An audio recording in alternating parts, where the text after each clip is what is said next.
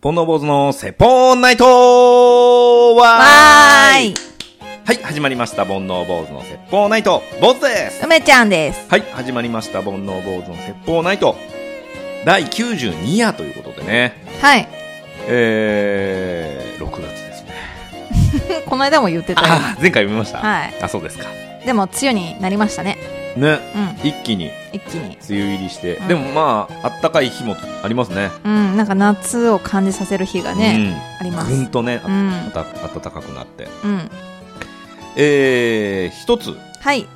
訂正というか、うん。えー、お詫びというか、はい。えーお話がありまして、はい。えー、先日のですね、えー、当番組のうん第89夜、はい。こちらですね。えー、こちらはですね、あの、アンパンマンの話を、うん。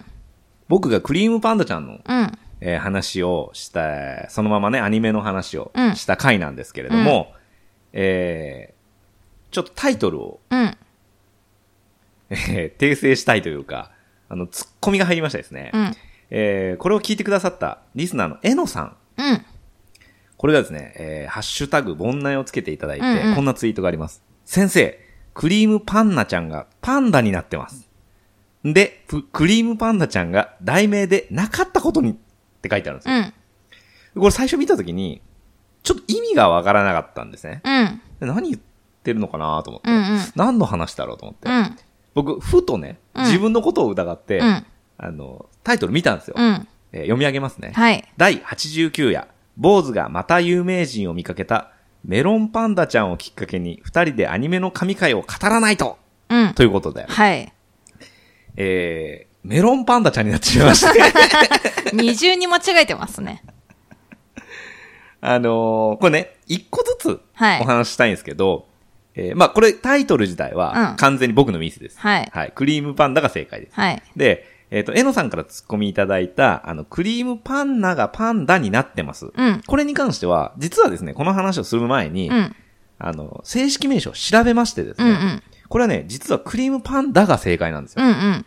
ね、梅ちゃんが調べてくれたんだよね。。そうそう。あの、クリームパンダちゃんが正解で、うんえーメロンパンナちゃんなんだよね。。そうなんですよね。うんなので、クリームパンダちゃんはプパンダで合ってるんですけど、タイトルは思いっきり間違えたとそうですね。いうことでね。はい。えー教えてもらった時にうん、すぐ訂正しようと思ったんですけど、うんもう世に出し出てしまってるので、うん。このまま行こうと。なるほどね。えーすいませんでした。じゃあ、この場を持って、おはい詫びと。はい。させていただきます。はい申し訳ございません。はい。 でもパンダだからね。そこは、そこはね。でだでも、えのさん 聞いていただいてね、ありがたい。ありがとうございます。ございます。またね、なんか間違ってることとか あれば、間違いだらけだと思いますけどね。まあねうん。これ合ってんのかなって思いながら喋ってること結構ありますあよね。るある。俺ら、しかもその裏取らないじゃん、そのまま。うん。出しっぱなしにするじゃ。うんん。ね。あれうん良くないね。そうですね。なんか事前にしら、喋ることが決まってたらまあまあ調べたりしますけど、うんなんか喋りながらこう展開していっちゃったことに対しては、そんなに調べないですよね。まあ、調べないのも、当たり障りないからね。うんうん当。たり障りあることは調べますよ、さすがに。そうです間ね。違った情報で誰か。かが困ったりねう。ん。するやつは調べますけど、うんまあ、どっちでもいいでしょっていうやつはね、そのまま流します。うん確はい。まあ、気をつけます。ありがとうございましたあり。がとうございます。はいはい、えー、今日のメイントークテーマといたしまして、えー、今日はですね、この番組でも何度か触れた話題ではあるんですけれども、改めて、えー、この話をしたいなと思うことがありまして、うん。えー、フェチについて。フェチについて。はい。はい。フェチです。うん。言い方嫌だ。そうん。う。いフい。ェチ。 いい、いい、いい。大丈夫。うん。というのもですね、うんえー、先ほどカフェで、えー、コーヒー飲みながらね、あの、何話そうかって打ち合わせてる時に、うんえー梅ちゃんからね、んあのーこの前飲み会でこんな話になったぞっていう話を聞いて、うんじゃあもうフェチの話しようとうん。いうことで決まったんですけど、えーその飲み会の話からちょっと梅ちゃんに教えてもらっていいですか、この間、うんあの、飲み会したんですけど、はいはい。えっと、男性5人ぐらい、女性3人でやっていて、はい。そのフェチってあるみたいな話をしたときに、うん。あの、男性5人のうち2人が、脇フェチって答えなんですよ。脇脇。えで、あとの2人がうなじで、はい1人が何もないみたいな感じでうんうんうん言っていて、ーうん。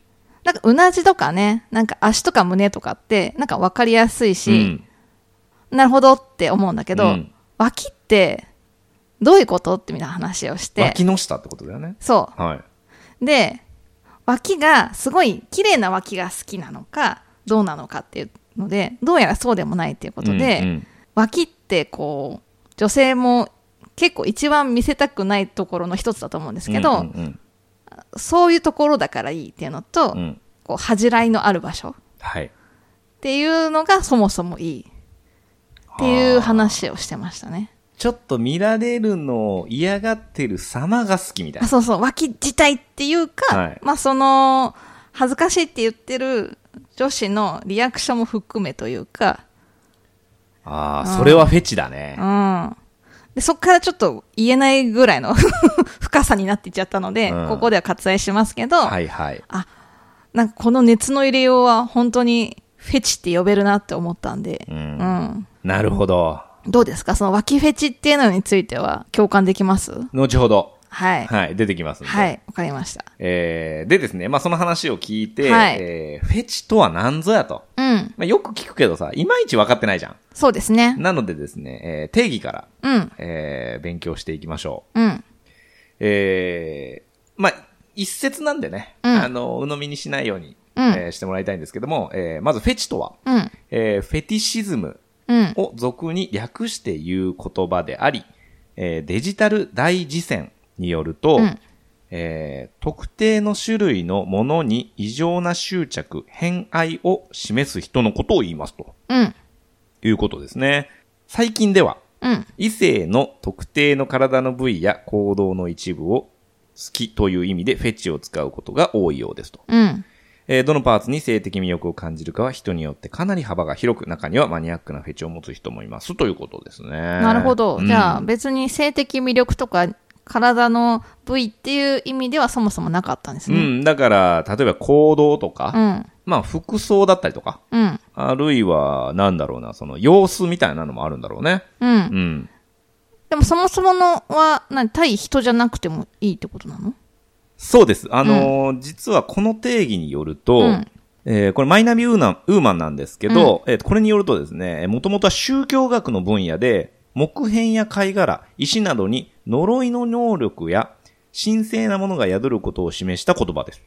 へそえ。れがだんだん広い、幅広い意味で使われるようになり、異性の下着や靴、えー、メガネなど、生命のないものに対して性的な魅力を感じることを言うようになったと言われていますですね。ふーん。なるほど。で、まあ今はそれは体の一部や行動が好きっていう風に、まあ使い方が変わってきたと。面白いね。本性来はそういうことですね。そうなんですよね。うんうんで、えっと、性的な魅力を感じるっていうのは本能的な欲求ですが、フェチのようにこだわりが生まれるのは後天的だと言われています。うん。確かにそうかもね。うん。なるほど。はい。えー、様々なフェチを紹介していきましょうということで、はいえー、まあ共感できるかどうかね、ちょっと二人で話しながらやっていきたいと思うんですけど、まず一つ目、匂いフェチ。えー、女性が男性に対して抱く、男性が女性に対して抱く、どちらのパターンも多いのがこの匂いフェチです。そうですね。汗の匂い、耳の後ろうんなど特定の匂いが好きな方もいるようです。はい。男性の場合は女性から漂ってくる石鹸の匂いやシャンプーの残りがが好きな人もいますと。うん。えーパートナーとして体臭が好きな人を無意識に選んでいたりするなど、匂いフェチの人は直感的かつ本能的に人を好きになることが多いでしょうということですね。なるほど。匂いね。匂いってでも、フェチというよりは、この人の匂いっていうのはありますよね。うん梅ちゃんね、得意だもんね。鍵分け。うん、何フェチかって言ったら匂いフェチって答えるんですけど、うん匂いが好きだから好きになるっていうのは一回もないなと思って、う好ん。きな人の匂いは嗅いでたいみたいなのがあるから、はいはい。これは匂いフェチなのかなってちょっと疑問に思ったんですけど、うーん、違うんじゃない違うかもねこのこのレベルのフェチではないよね。うんうん、さっきの脇の話をからするとちょっと違うよね。そうだね多分だから、もう、こレレベルで言うと、うん匂いを嗅いだら、うんもうたまんないぐらいうん、うんうんじゃあ違うわ。じゃないと、うん多分このレベルじゃないようんうね。ん。匂い好き。まあでも、匂い好きですよね。僕も、あの、匂いっって結構大事だと思ってて、うんまあだから逆に女性から結構な匂いの汗の匂いがしたりとか、半乾きうん。あみたいなのが匂うと、うんだいぶショックですね。あー、なるほどね。どんなに綺麗な子でうも。んうん。はい。続きまして、手フェチ、ああ、手ね、ハンド。えー女性に多いです。そうですね。女性は特に男性の細くて長い綺麗な指に何とも言えない色気を感じます。あ、そっちの方が今人気なんですかね。あの指で私を触ってほしい。この手で抱きしめられたいという願望を持っています。いました、この間飲み会に女子が。手フェチ。でも手もさ、まあ十人十色だよね。俺はね、男爪というか男の手なんだよね。うんうゴん。ツゴツしてるし、爪が横長だし。うんうん。でも兄貴はね、うん。女爪してんだよ。あ、細長いそ感うじその。う、爪が縦長で。で、そうですね。あと、き手じゃな、手なのかなまあ、血管もいますよね。うん。うん。手の血管。うん。人気ですね。なんか前、前付き合ってた女の子が、うんあの、血管大好きで、うん。酔っ払ってくると、その、手の甲の血管がこうう、んうん。ぐっと出てくるじゃなういんうですか。ん。でずーっと触られてましたね、僕。むにゅむにゅしてるむ感にじ。ゅむにゅして。 そんなに気持ちいいのって、ねん好きみたいなあ感ーじ。ずっと言ってて。あとあの、なんていうんですか。えっ、と、二の腕じゃなくて、手首というか、うんうん。あの、肘より下のうん部分うん。は、の筋、血管うん。が好きっていう人もよくいま確すかよにね血管多いですね。血管って腕。なんでなんだろうね。男らしいところかな。そういうことか。うん。なるほどね。うん。まあ、手フェチ。うん。はい、続きまして。声フェチ。ああ。えー低い声の男はいはいはい。性に色気を感じるという女性が多いです。うんうんえー男性は目で見たものに恋し、女性は耳で聞いたことに恋すると言われているように、ああ、聞いた女ことあ性る。は聴覚が敏感で言われたことや状況をよく覚えていまうすので、ん。えー声フェチの女性は容姿や外見などよりも好きな声というだけでぐっと惹かれて恋に落ちてしまうこともあの声で話しかけられたい、えー男らしくて守られている感じがすると声から想像していますなるほどね。声フェチも本能的な要素がお強いため直感的に行動する人が多いんですうでーん。声ねうん。声はあー確かになでも女性の声も素敵な声はいますよねいますね。俺ねちょっとハスキーな人がね私も、好きなんですよ女子のね。女子のいいよね。ううんん。伊藤沙莉とかさ伊藤沙莉って伊誰藤沙莉は映像権に手を出すなの主役の女の子のああの声ですよ。まあ、あれはわざとだいぶ低くしてるけど、あの声だったりとかとかね、まあ、鈴木紗理奈とか、ハスキーでいう。ああ。うんうん。あいうちょっと低くてハスキーな感じがかっこいいなと思うね。確かに。うん憧れますうね。んうん。男性はどうでしょうね。低い方がいいのかなやっぱな。まあ、高い。まあ、高いより低い方が人気ですよね。うん。高いにもよるよね。うん。クロちゃんみたいな。 さかなクンみたいな。なんかたまにさ、うんお店とか行くとさ、うんずいぶん高いな声っていう人いるじゃん。うん。 今まで誰とも喋ってこなかったかののかなみた いな。どういうこと喋った量なんだよ。声が低くなるって。そうなのそうそうそうそう。だから、まあ、これ、本当に語弊があるかもしれないけど、うん声優さんってさ、うん。結構声高い人多いじゃん。うん。で、まあ、割かし学生時代に、うん。あんまりその、友達が多くなかったというか、うん。人が多いんだって、傾向として。へーうん。なんだって。そうなんだう。ん。だから、その喋った量が、まあ、少ないから、声が高いまんま大人になってるっていうのは、うん。まあ、なんかの、あの、番組、テレビで見ましたね。へうえ。ん。でも、あながち間違ってないと思う。うんうん。さんまさんってさ、うん。 40歳ぐらいの時にさ、うん声の鑑定してもらったの。うん。たら、60代後半の声ですねって言わ れたんだって。いへやえ。それぐらいは喉を酷使してうんうん。使ってるから、うってん。言われたんだって。そうなんうだ。ん。じゃあちょっとしゃがれたいからってよくさお酒飲んだりとはいかさ、はいはいちょっとうん声帯にダメージをねあのする人いるじゃないですか、でそれはまあ正しいというかまあ、あながち間違ってないでしょうね。うねへえ、ん。俺もこの声はだいぶ低く調整したというか、調整できんの高校時代に、うんその、わざと低い声ばっかり、うん筋肉だから、うん声帯もねう。んでそれは理解してたから、うんということは鍛えればできるってことじゃん。うんだからわざと低い声を出すようにしてて、うんへーまあ、それは野球の指示をね、うん遠くに飛ばすために、うんあのー、2オクターブぐらい下げてわざと低い声で、うんそしたら遠くまで届くから。うん。で、やってたらいつの間にかそれが地声になったみたいなへえ、すごいね。感じですね。うーん。まあ努力次第じゃないですか。なるほどあの、俳優の中尾明さんも同じこと言ってましたよ。あ、そうなんだ。やっぱりこう、俳優さんってさ、うん当然だけど、低い方が、まあ中尾さんみたいなキャラうんがうん特に、うん。あの、低い方がかっこいいじゃないですか。うんだから、トトレーニングして低いようになったって言ってましたね。へえ、はいなるほど。だから、高くするのはちょっと難しいかもしれないけど、うんうん低くするのは多分ある程度はうんうん。できるんじゃないかな、うーん。思いますけど。はい。はい。いいね、声ね。うん声大事だよね。そうですうね。ん。好きな声とかありますかあの、男の人で、男の人ね。で。あのね、芸能人でこの人っていうのないんだけど、うん。あの、温野菜時代の店長でめっちゃいい声の人がいて、見た目も性格も別に好きじゃないんだけど、シフト調整のために結構電話かかってくるのね。その声が好きすぎて、よく電話出てましたね。録音まではして ないし。てないけど、声は最高なんだけどなっていう感じで、電話は積極的に取ったんですけど、じゃああれですね。声フェチではないんですね。そうですね声フェチの人はさ、そうだ見ね。た目とかじゃなくてうんうん声に惚れるってういう。ん。小暮さんって言うんですけど、マジで。うん。メガネかけてる。メガネをかけてないで すね。じゃあ、バスケ部じゃないバスケ部じゃないですね。ああの小暮さんじゃないで すね。俺あの小暮さん好き なの。はい。はい。えー続きまして、腕フェチ。えーあ、これ話しましたね。血管浮き浮き出た腕が好き。うん。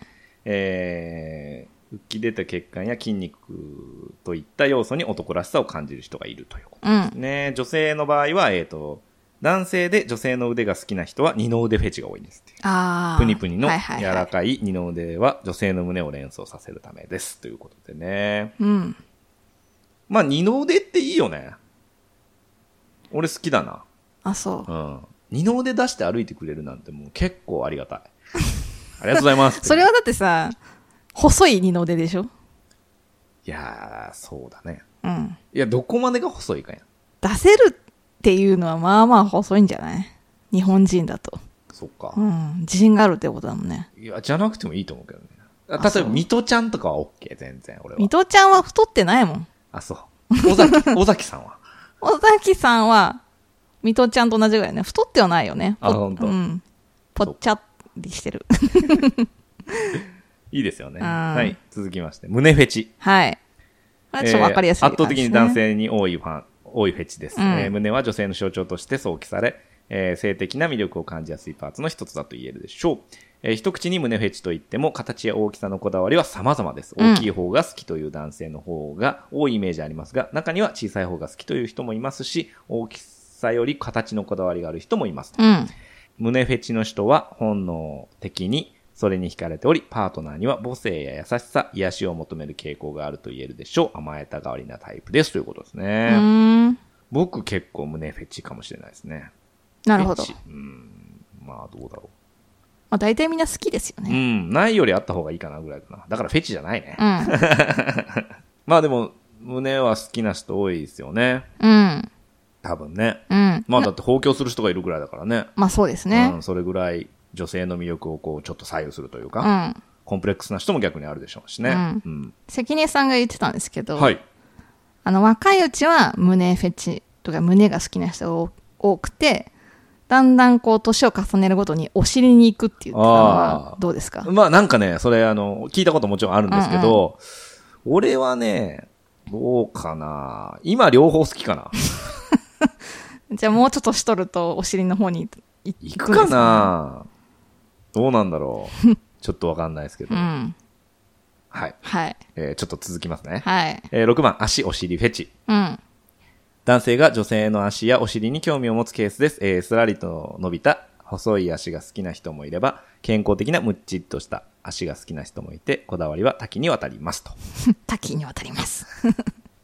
えー足フェチの男性は足そのものを芸術品のように感じていて、変わり者タイプが多いとされています。女性の理想が高く、束縛癖が強くなる傾向も。えーお尻フェチの人は真面目で堅実なタイプが多く、恋愛では彼女に引っ張ってもらいたい派です。何その性格診断までついてくんのそれ。ほんまやな。 えー、ちょっと、どんどん紹介していきますね。はいえー続きまして、紙フェチ。うん。えー男性が女性の髪にこだわりを持っているパターンが多いですと。うん。えー髪は女性らしさの表れであり、男性は長い髪など自分にないものを本能的に惹かれていますう。ん うん。おー恋愛に対してピュアでロマンチストであることが多 い。余計なお世話だから。まあでもね、あのーえーフェチね。あってもいいですよね、でもね。人に迷惑かけない限りね。そうですうね。ん。あとね、ちょっと変わったやつで言うとね、うんえープニプニの脂肪フェチ。えーパンツフェチ。パンツ。 うん。あと、ストッキングフェチなんかもあるそうですね。ああ、なるほどね。うんストッキングを履いた見た目に興奮すると。うーんあと、肌触りや、えーにも興奮するうんうん。人がいるみたいですね。はい。まあ確かにちょっと黒のストッキングとか見ると、セクシーとは思うかもな。セクシーって思ううの。ん、うんセクシーって思う。はい。そんな感じですかね。なるほど、はい。皆さんはなんどんなフェチがありますかね。そうですはい。ねそん。なもんにしましょうか。はい。ありはい。がとうございます。ありがとうございますはい。はい。それでは今日もこのコーナーで終わっていきましょう。梅ちゃんの勝手に星座占いわーいい。よはい。はい。よにしたんですかようにしたね。あーちょ一瞬忘れてたでしょ、 ね 忘れてないですよ。よって言うだろうなと思ったけど、んわーいって言うかな。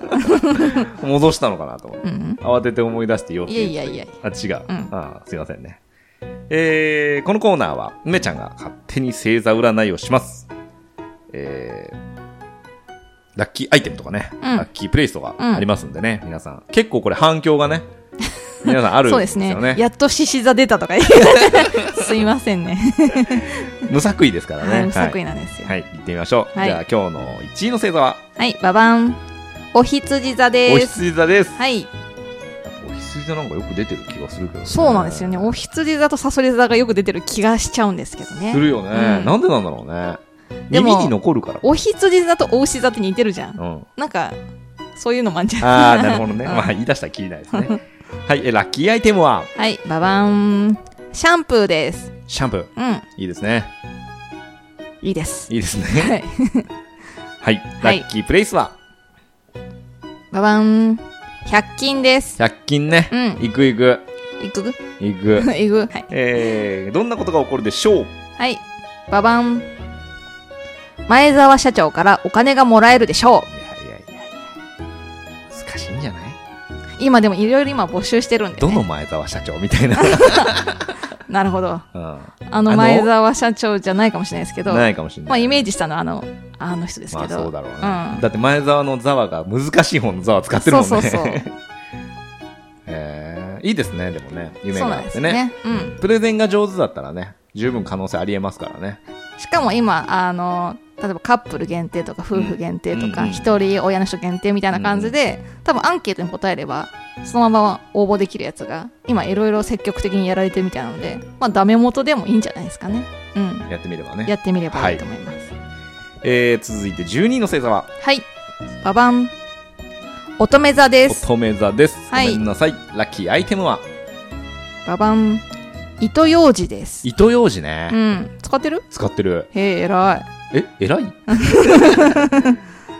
偉いうん。偉いかな偉いなよ。んかでも絶対取れない部分があるんだってね、歯磨きだとね。うだん、からそう。糸歯よう医じ者さんに行くと使ってくださいねって言われる。なんか気持ちよくないうん。あでも入ってくあの、隙間に。えっとね、向きをあるんだよ。ちょっとやっぱガタガタしてるとこあるから、あーはいはいそこは向きがあって、うんうん向きをちゃんとすれば入っていく。なるほどうね。ん。とんでもないの取れたりするよ。あ、そいつの何み たいな。あう。る何色の何うん。違うだ ろ。ありますけどね。まあ、やった方がいいですよね。やった方がいい。うだんから歯磨きの時に、うん。結構、あの、まあ、テレビ見ながらとか、うん。ジャーってやって、あれ、棒のついてるやつボーナついてるあやーつ。なるほどねうん。あの、デンタルフロスあるじゃん。糸だけのやつ。はいはいあれダメだった、俺。あれ、難しいよね。難しい、うん奥奥の方の手はどうしたらいいの かおえみたいなるよね なるなるうんあれ難な。しい、うんなんでねあのやってますよ偉いですね。はいやった方がいいと思います、絶対血出るけどねそうなんだう。ん絶対血出るポイントがあるまあ俺はねうんうんここは絶対血が出るって思いながらやるで案の定出るでも血出るの悪くないんでしょあそうなんだ、うん。 わ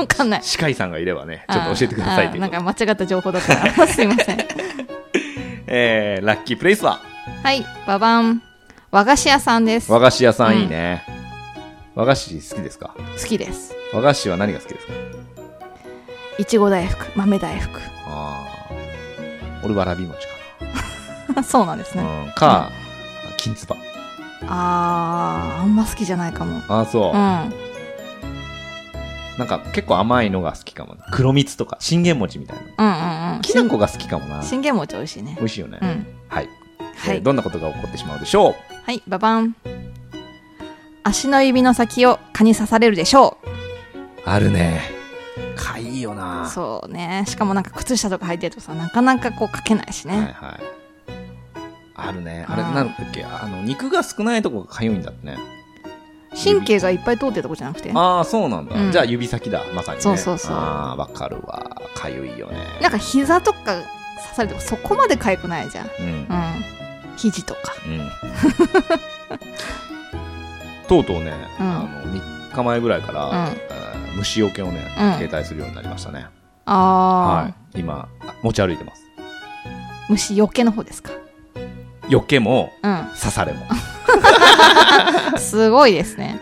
虫よけあのハーブのやつあるじゃないですか、はいはいちょっといい匂いのやつ、うんうんあれをシュッシュってするタイプのやつを、えー持ち歩いてるのと、まあ、うん刺された時用に、ハーブ の女子かって話なんですけど、意識高いですはね。い、あのくるくる塗るやつね、はいはい両方持ち歩いてますね、私、夏は蚊よりもうん、小バエの方が嫌いなんですよね。あー悪さはしないけどうね、ん。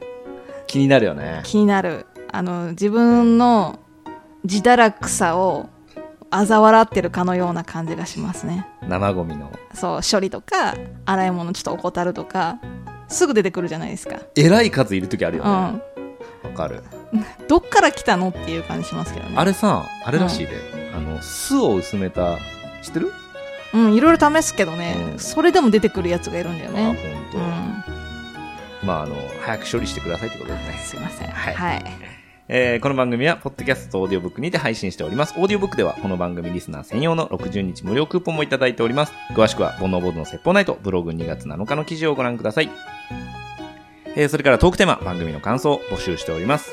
ツイッターで漢字で煩悩、カタカナで坊主、煩悩坊主のアカウントにメッセージいただくか、e メールアドレスが bonoubose.gmail.com、煩悩坊主 .gmail.com にメッセージいただければ紹介させていただきます。ということでね。はーい。えー、メッセージね、うん、たくさんいただいたら嬉しいですね。嬉しいです。はい。あと、ポッドキャストのね、うん、うん、アップルポッドキャストのね、あの、感想、うん。これもね、ぜひレビューしていただければと。そうですね。えあ、ちょっと話変わるんですけど、はいはあの、梅ちゃん寝れないことに対してのいろいろアドバイスをね、はいはいもらって、はいはいその中で、はいえっと、ツイッターでいろいろね、うんうん教えてもらって、うその中でホワイトストーンさんから教えてもらった、はい。えっと、寝たまんまヨガ。うんうん。っていうアプリがあって、うそれを試してみたんですけど、うん。めちゃくちゃ良くて、ええちゃんと寝れるようになりました、あ、素晴らしい。う。ん、どういうのかっていうと、うん。アプリの中にいろんな、えっとタイプの寝たまんまヨガの、ほんとね、音声でこういう動きをしてくださいっていう指示と、まあ、癒しの音楽が流れて、まあ、10分とか30分とかあるんですけど、うんそれを聞きながら本当布団に入ったまま、えっと、呼吸を整えてくださいとかこういうイメージをしてくださいみたいなのをあのお姉さんの声でこう指示されてそのその通りにやっていくと途中で寝落ちしてるっていすう感じごいい。バッチリじゃん。バッチリですよかったね。うん、すごいいいですよしかもなんかこの、えっと、リラックスするっていうのとか、はいあとはこう願望を叶えるとか、まあ、テーマがいろいろあって、うんうんうんまあ、それによってこうちょっとずつやり方が変わるんですけど、えうん、え有料のも中にはあるし無料のままで聞けるのもあるのでこれすごく良かったので私からもおすすめしたいえでえ素晴らしす。い。はい、回し物ではございませんということあで。そうですね。はい、 はい、皆さんも試してみてください。はいではまた次回。さよなら。